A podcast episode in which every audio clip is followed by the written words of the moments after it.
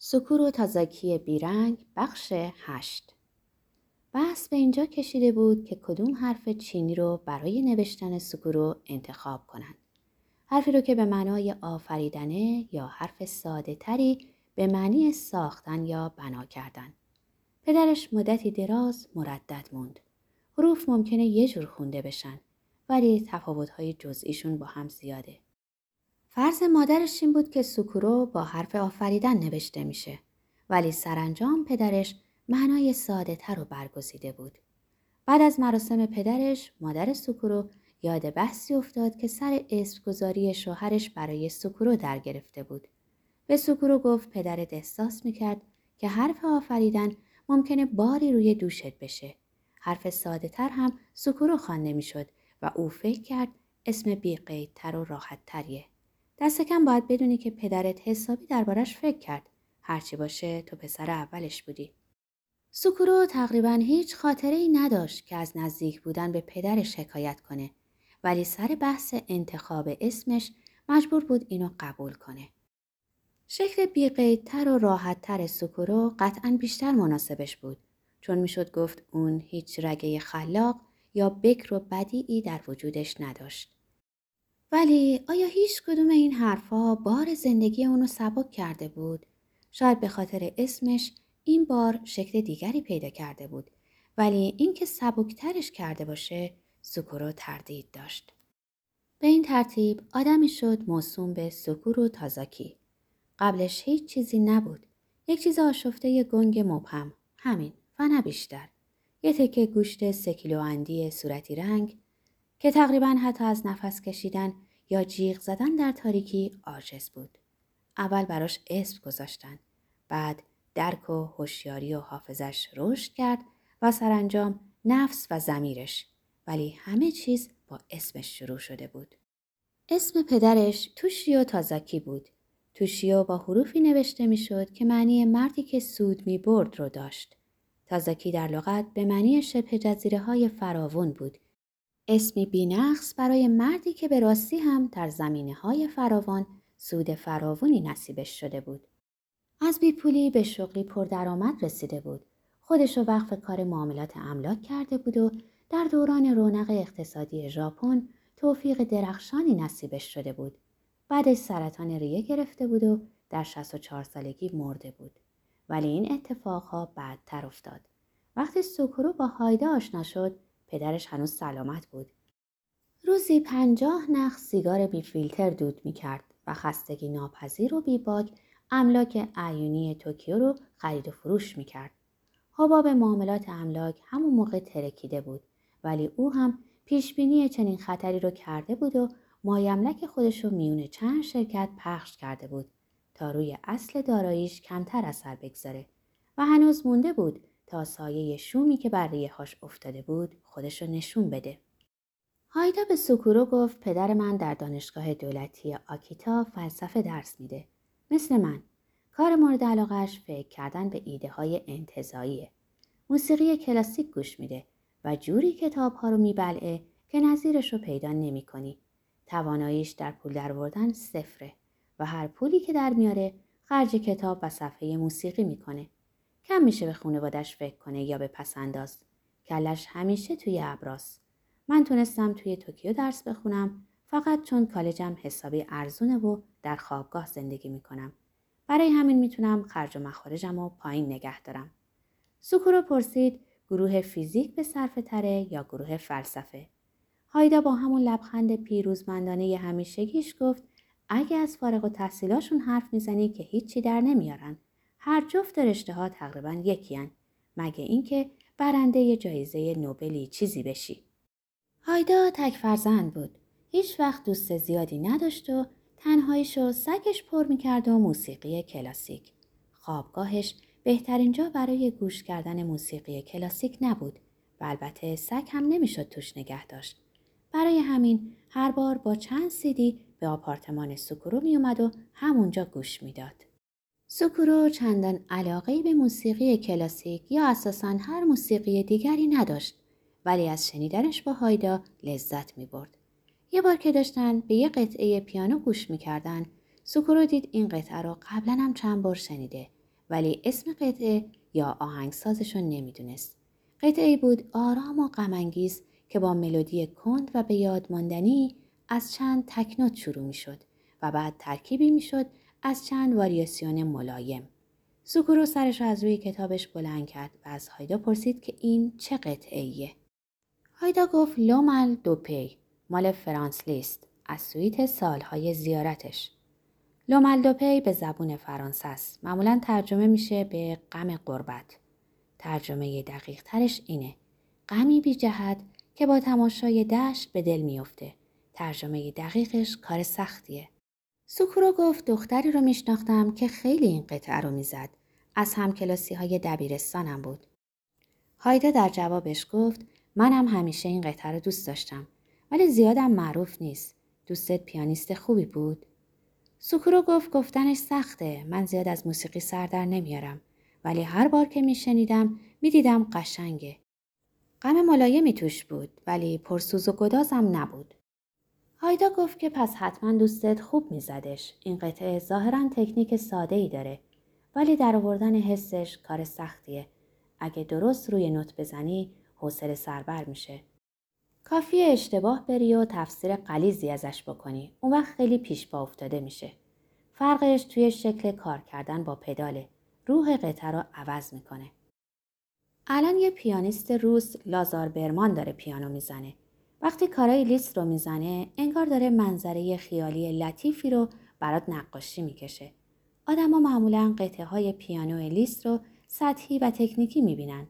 البته اون قطعه های پیچیده هم داره ولی اگه خوب به موسیقیش گوش کنی عمقی توش کشف می‌کنی که زیر اون همه شاخ و برگ و آب و تاب خوابیده و تا اولش متوجه نشدی. مخصوصا سویت سالهای زیارتش. پیانیست ای که بتونه این قطعه رو اینجور دقیق و قشنگ به نوازه کم داریم. از پیانیست های امروزی تر برمان خوب درش میاره. از پیانیست های قدیمی تر هم کلودیا آراو. پای موسیقی که وسط می اومد هایدا پرحرف می شد. بعدش از ویژگی های اجرای برمان از لیست گفت. ولی سکورو تقریبا گوشش به او نبود. در عوض تصویری از شیرو در حال نباختن این قطعه پیش چشمش جون گرفت. تصویری ذهنی، واضح و سبودی. انگار اون لحظه های زیبا خلاف فشار معقول زمان شناکنان از میان آبراهی برمیگشتند. پیانوی گراند یاماها در اتاق نشیمن خونش همیشه از جدیت شیرو حکایت می‌کرد و همیشه هم کوک بینقصی داشت. روی سطح براغش هیچ لکه یا اثر انگشتی که جلوش رو خراب کنه نبود. نور بعد از ظهر که از صافی پنجره میگذشت سایه هایی که ها بر باغ مینداختند پرده تور که در نسیم تکون می‌خورد. فنجونای چای روی میز. موهای سیاهش که به دقت از پشت بسته بود. حالت مصمم صورتش که به نوتها خیره شده بود. ده انگشت کشیده خوشایندش روی کلیدها. در پاهاش که به دقت پدالها رو میفشردند نیروی نادیدنی بود که انگار وقتهای دیگه تصورش هم غیر ممکن بود. نرمه ساقهای پاش مثل چینی لعاب خورده سفید و نرم بود. هر بار از شروع می‌خواستن چیزی بزنه معمولا این اولین قطعه ای بود که می‌زد. دو پی غمی بیدلیل که با تماشای دشت به دل میافتد غم قربت سودا زدگی سوکورو پلک های خود رو نرم و سبک روی هم گذاشت و خودش رو تسلیم موسیقی کرد. حس می کرد سینش رو حالی تسلا ناپذیر و خفقان آور تنگ کرده. انگار به این که فهمیده باشه یه تکه ابر سفت رو بلعیده باشه. این قطعه تموم شد و قطعه بعدی شروع شد ولی سکورو چیزی نگفت و فقط گذاشت اون صحنه ها به ذهنش هجوم بیارند. هایدا هر از گاهی نگاهی به او میانداخت. هایدا همونطور که سفر رو توی جلدش میذاش گفت اگه از نظر تو اشکالی نداره می‌خوام این سفر رو بذارم همینجا بمونه. در هر حال نمی‌تونم توی خوابگاه هم گوش کنم. این جعبه سه صفحه‌ای هنوز در آپارتمان سوکورو بود. جا خوش کرده کنار صفحه های دیگه. هایدا آشپز ای بود. از سر تشکر بابت اینکه سوکورو به او اجازه می‌داد موسیقی گوش کنه، خرید می‌کرد و در آشپزخانه اون غذا میپخت. خواهر سوکورو یک دست قابلمه و تابه گذاشته بود و یک دست بشخاب و کاسه ارسیه سوکورو مثل بیشتر اساسه و تلفن‌های گاه به گاه یکی از دوست پسرهای سابقش. ببخشید خواهرم دیگه اینجا زندگی نمی‌کنه. سکورو و هایدا هفته دو سه بار شام رو با هم میخوردند. موسیقی گوش می‌کردن، حرف می‌زدن و دستپخت هایدا رو میخوردن. غذاها اغلب ساده بود. غذاهای روزمره. با این حال زمان تعطیلات که هایدا وقت بیشتری داشت دستورهای پیچیده تر آشپزی رو امتحان می‌کرد. هرچه میپخت خوشمزه بود. به نظر می‌رسید در آشپزی نبوغ داره. هرچی که میپخت املت ساده، سوپ میسو، سس خامه یا پایلا ماهرانه و هوشمندانه بود. سوکورو نیمه شوخی می‌گفت چه بد که فیزیک می‌خونی باید رستوران باز کنی. هایدا میخندید که فکر بدی هم نیست ولی دوست ندارم یه جا پابند شم. می‌خوام آزاد باشم که هر جا و هر وقت خواستم برم و به هر چی می‌خوام فکر کنم. تصمیممو گرفتم. می‌خوام همیشه آزاد باشم. آشپزی رو دوست دارم ولی نمی‌خوام اسیر آشپزخونه شم و شغلم این باشه. اگه این اتفاق بیفته بالاخره از یکی بدم میاد. آشپز از پیشخدمت بدش میاد جفتشون از مشتری. یک جمله از نمایشنامه آشپزخانه آرنولد بسکر. آدم هایی که آزادیشون گرفته میشه آخر سر همیشه از یکی بدشون میاد. نه مطمئنم نمی‌خوام اینجوری زندگی کنم. سوکورو جواب داد که هیچ جور محدودیت و تحمیل آزاد فکر کردن. امیدت همچین چیزاییه؟ هایدا گفت دقیقا. و سوکورو جواب داد به نظر من محال آزاد فکر کردن ساده باشه.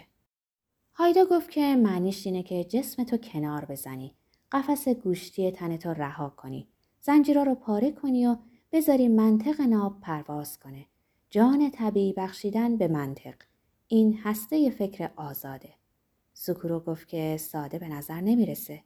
هایدا سر تکون داد و گفت نه بسته به اینکه چطور نگاهش کنی اونقدر هم سخت نیست. بیشتر آدما گاهی به اینکه خودشون بفهمن همین کارو می‌کنن. اینطوره که موفق میشن از نظر روانی سالم بمونن. فقط حواسشون نیست که دارن این کارو می‌کنند. سکورو به این حرف فکر کرد. از حرف زدن با هایدا درباره این دست فکرهای انتظایی یا نظری لذت می برد. سکورو معمولا اهل حرف نبود ولی حرف زدن با این جوون چیزی داشت که ذهنش رو برمیانگیخت و گاهی حرف همینطوری به زبونش میومد. در ناگویا در جمع پنجتاییشون نقشش معمولا بیشتر از شنونده ای محض نبود. سکورو گفت که ولی جز اینکه بتونی خداگاه این کارو بکنی نمیشه به آزادی اندیشه ای که حرفشو می‌زنی دست پیدا کرد. مگه نه؟ هایدا سر تکون داد که دقیقا ولی همونقدر سخته که بخوای هوشیار خواب ببینی. بالاتر از حد آدم معمولیه. سکورو گفت که با این حال می‌خوای این کار رو آگاهانه بکنی فکر نکنم این فن رو در گروه فیزیک تدریس کنند. هایدا خندید که هیچ وقت هم چنین انتظاری نداشتم. چیزی که اینجا دنبالشم محیط آزاد و وقت. همین. در محیط دانشگاهی اگه بخوای بحث کنی که فکر کردن به چه معنیه لازمه که اول روی یک تعریف نظری توافق کنی و این درست همون جاییه که همه چیز قراقاتی میشه. اصالت چیزی نیست جز تقلید خردمندانه. اینو ولتر میگه که واقع گراست. هر چیزی حد و مرز داره. فکرم همینجور. نباید از حد و مرزا ترسید. ولی نباید از پاک کردنشون هم عبایی داشت. اگه می‌خوای آزاد باشی مهمتر از هر چیزی اینه. احترام به حد و مرزا و عصبانیت از اونا. همیشه چیزای فرعی درجه دو مهمترین چیزای زندگی هن. فقط همینو می‌تونم بگم. سوکورو گفت که در ادیان مختلف پیامبرها در یک جور خلصه و بیخودی پیامی رو از وجود مطلق دریافت می‌کنند و این پیام از حد و مرز شخص پیامبر خارج میشه و گسترده تر و جهانی تر عمل می‌کنه. ولی توی این پیام نه تناقضی هست نه ابهامی. نمی‌فهمم اگه این درسته پس اراده آزاد انسان چه ارزشی داره؟ هایدا گفت این یه سوال عالیه و لبخندی کم مایه زد. از اون لبخندها که گربهی خوابالود در آفتاب کش و کنن می‌زنه. کاش برات جوابی داشتم ولی ندارم. یعنی هنوز ندارم. هایدا کم کم شبهای آخر هفته در آپارتمان سکورو ماند تا دیر وقت حرف می زدن و هایدا کاناپه تاشوی اتاق نشیمن رو باز می کرد و روش می خوابید. صبح قهوه درست می کرد و خاگینه می پخت. هایدار روی قهوه دقت زیادی به خرج می‌داد. همیشه از دونه های خوشعطر مخصوصی استفاده می کرد که با آسیاب برقی کوچکی که با خودش آورده بود میسابیدشون. علاقش به دونه های قهوه تنها تجمل زندگی فقیرانه و محقرش بود.